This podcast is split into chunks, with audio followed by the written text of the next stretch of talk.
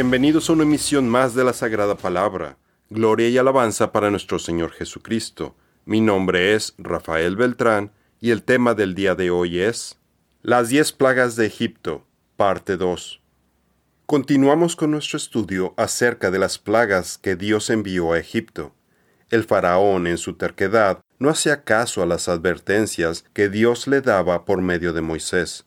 A medida que las plagas descendían sobre la nación egipcia, sus habitantes se daban cuenta de lo inútiles que eran sus dioses para detenerlas. Cuarta plaga, la plaga de enjambres. Esta plaga tradicionalmente se ha manejado como moscas, pero la palabra hebrea para esta plaga es arob, enjambres, por lo que normalmente es traducido como moscas, pero otra alternativa para Egipto son los escarabajos. Esta plaga de enjambres alteró la labor de Shu, el dios del aire, el viento que refresca el calor de Egipto, y que supuestamente traía la paz y la calma. Es difícil imaginarse un enjambre de escarabajos, por lo que las moscas es una traducción más común, pero estos insectos son más destructivos que las termitas en Egipto eran venerados porque traían prosperidad y pensaban que un amuleto en forma de escarabajo protegería a su portador contra el mal.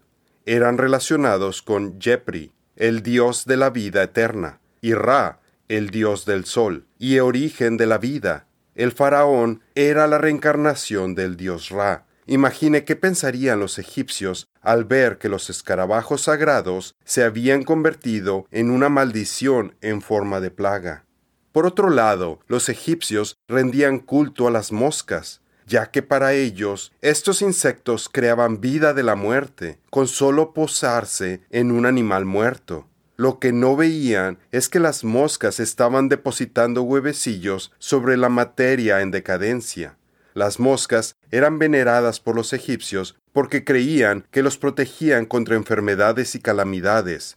Si los egipcios pensaban que los insectos tenían el secreto de la vida, ahora Dios les estaba enviando todos los insectos que quisieran. Se relacionaba a las moscas con la diosa Uadiet, la señora del cielo y protectora del faraón, conocida como el ojo de Ra.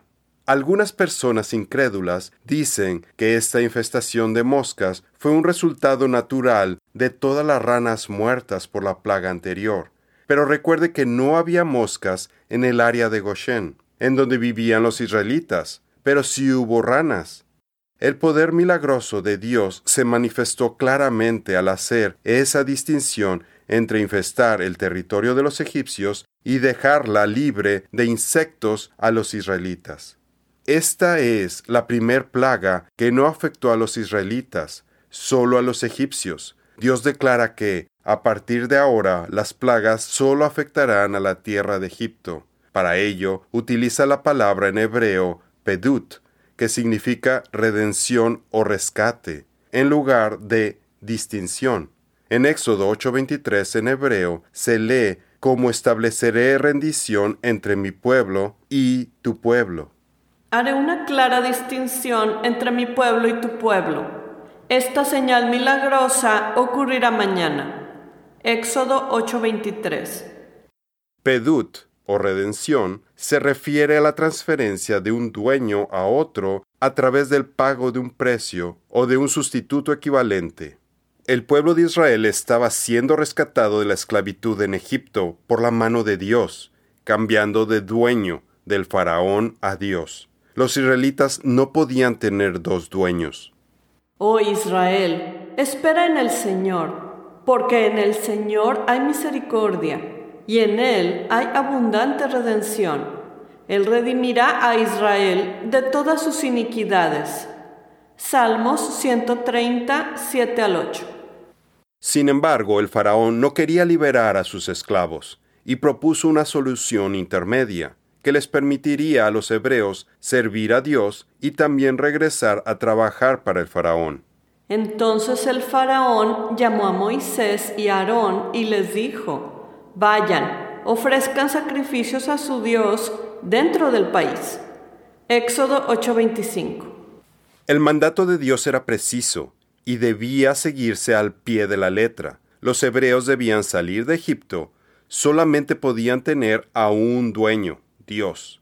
Actualmente hay cristianos que profesan su fe de la misma forma en la que el faraón le propuso a Moisés, un compromiso a medias hacia el Señor.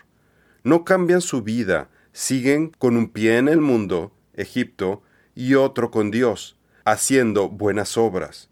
Pero cuando pones tu fe en Cristo y eres salvado, tu vida cambia. Ya no estás en Egipto, ahora sirves a tu nuevo dueño, nuestro Señor Jesucristo, quien pagó un precio muy alto por usted y por mí con su sacrificio.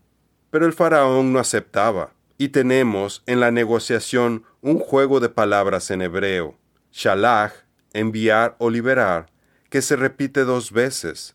Dios le dijo al faraón, si no envías a mi pueblo, dejas ir, yo te enviaré la plaga.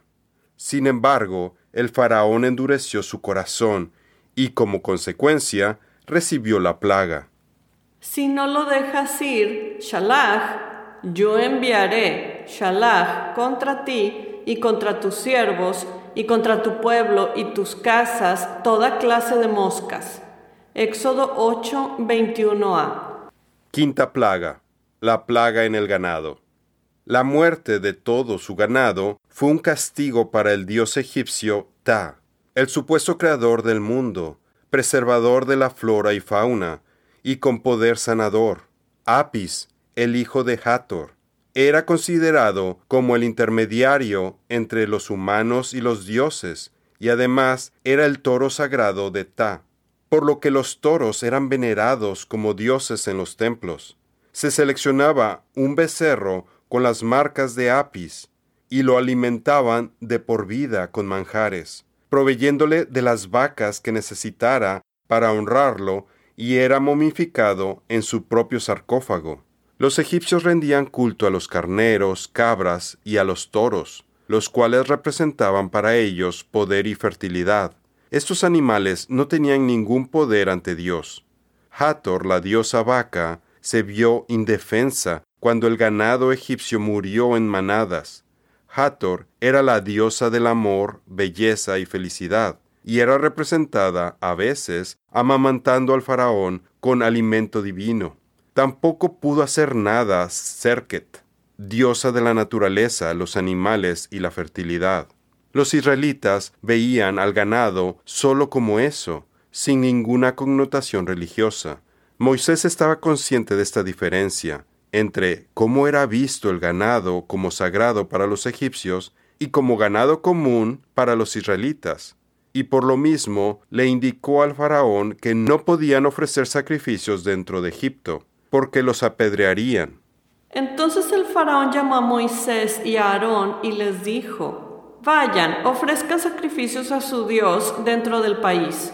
Moisés respondió, No conviene que lo hagamos así porque ofreceríamos como sacrificio al Señor lo que es una abominación a los egipcios. Si sacrificáramos en presencia de los egipcios lo que para ellos es una abominación, ¿no nos apedrearían?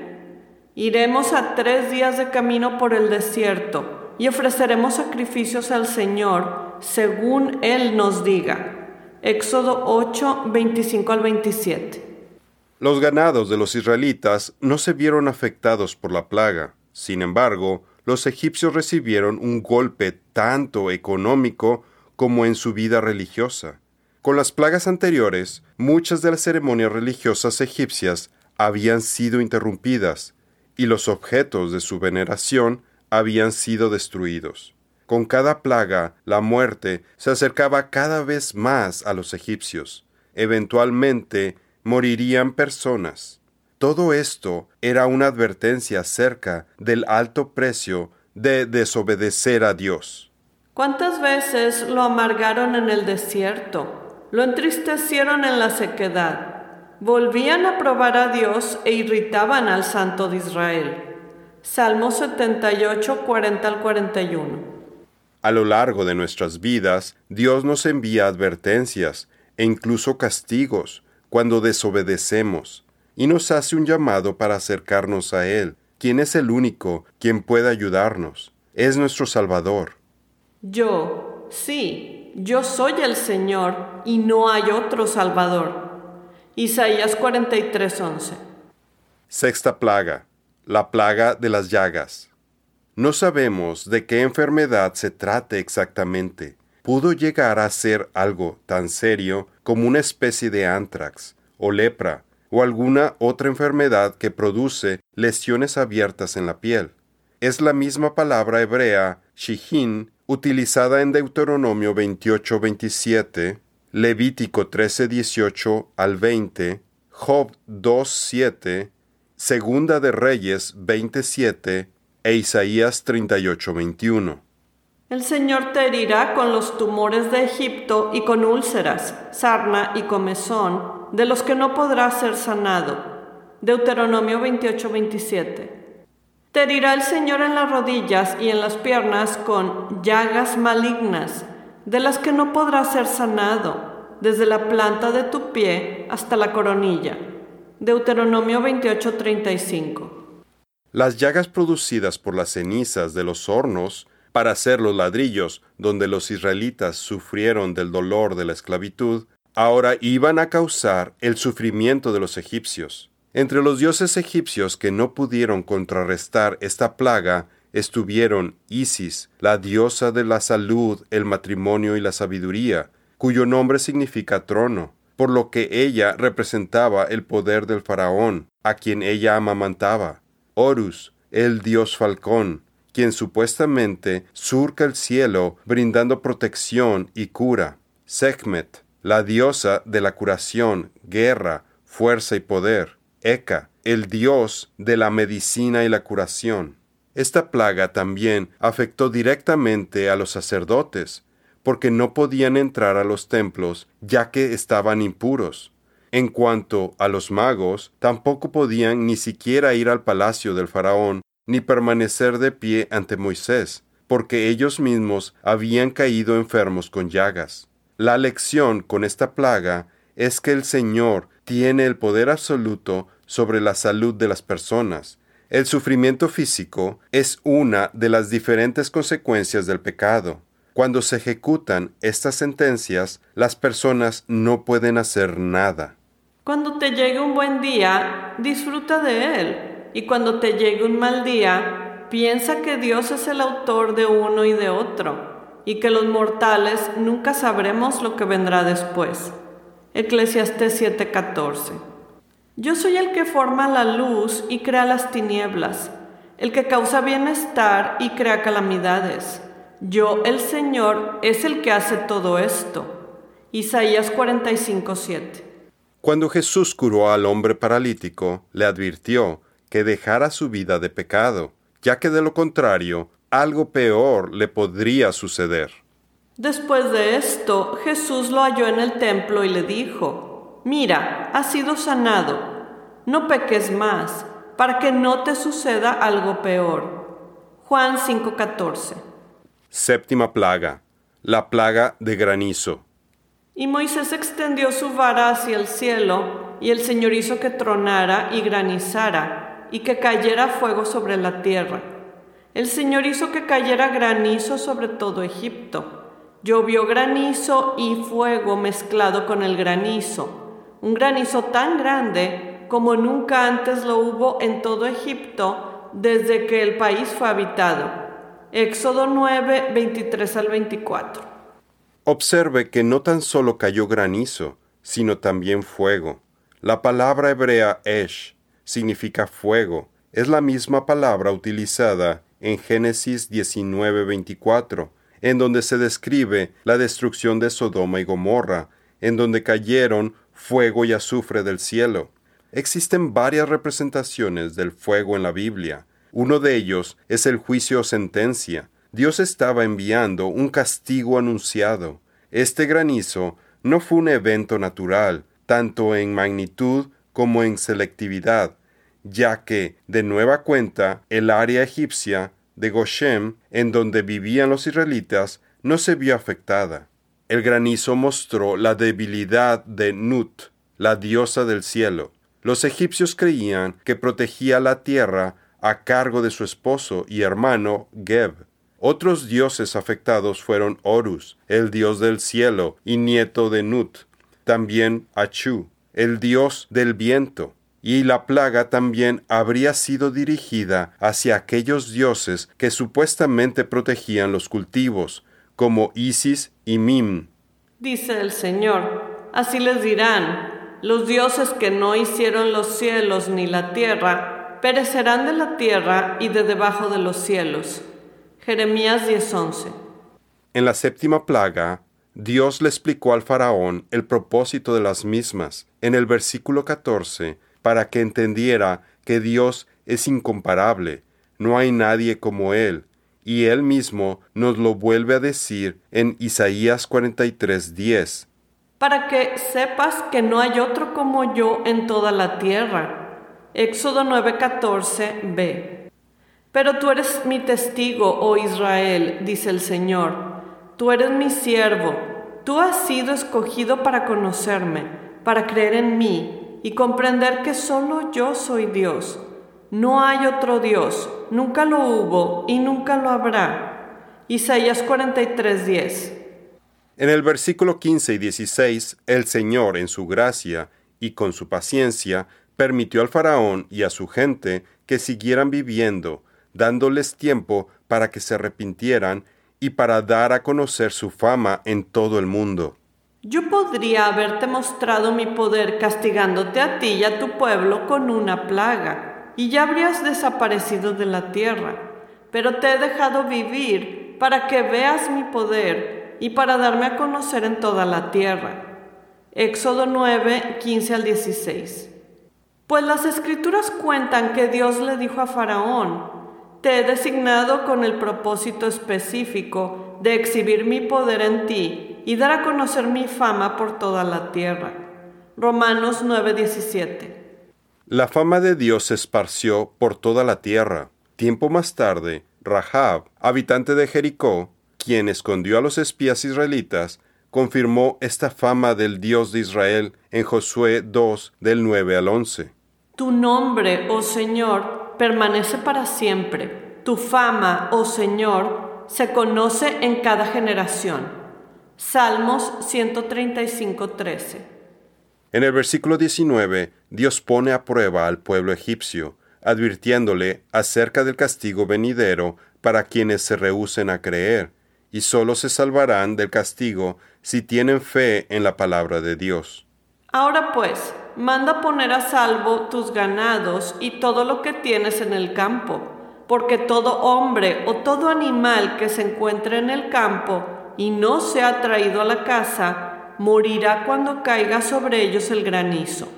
Éxodo 9:19 Recuerde que toda la Biblia contiene mensajes para que aprendamos de ellos. Hay muchas lecciones que vivieron otras personas y que Dios quiere que aprendamos de ellas. En el mundo actual hay muchas personas que viven en la incredulidad, a pesar de todos los milagros que han sido desplegados históricamente. Todo el mundo conoce el nombre de Jesús, sin embargo, muchos se niegan a creer su testimonio. En los tiempos del faraón, a pesar de la advertencia de Dios, muchas personas no creyeron que sucedería la séptima plaga, a pesar de que ya habían vivido seis plagas anteriormente. De los servidores del faraón, el que temió la palabra del Señor, hizo que sus criados y su ganado huyeran a casa. Pero los que no tomaron en serio la palabra del Señor, dejaron a sus criados y sus ganados en el campo. Éxodo 9, 20 al 21. De igual manera, ahorita la Biblia contiene muchas profecías que aún están pendientes por cumplirse. Son una clara advertencia acerca del juicio que está por venir. De hecho, en el libro de Apocalipsis se mencionan de nuevo terribles plagas de granizo que caerán en el mundo. El primero tocó la trompeta, y se produjo granizo y fuego mezclados con sangre, y fueron arrojados sobre la tierra. Y la tercera parte de la tierra fue quemada y la tercera parte de los árboles fue quemada, y toda la hierba verde fue quemada. Apocalipsis 8:7. Y cayó del cielo sobre los hombres un grande granizo, como del peso de un talento. Y los hombres blasfemaron de Dios por la plaga del granizo, porque su plaga fue muy grande. Apocalipsis 16, 21. No esperemos hasta que sucedan calamidades para acercarnos a Dios y cumplir su voluntad. Hoy es el día en el que puede acercarse a Dios a través de Jesús, nuestro Salvador, de la ira de Dios. Acompáñenos en la siguiente misión donde concluiremos con las últimas tres plagas de Egipto. Como colaboradores de Dios, les suplicamos que no reciban ese maravilloso regalo de la bondad de Dios y luego no le den importancia, pues Dios dice, en el momento preciso te oí, en el día de la salvación te ayudé. Efectivamente, el momento preciso es ahora, hoy es el día de salvación. Segunda de Corintios 6, 1 al 2. Eso es todo por el día de hoy. Los esperamos en nuestra siguiente misión. Que Dios los bendiga.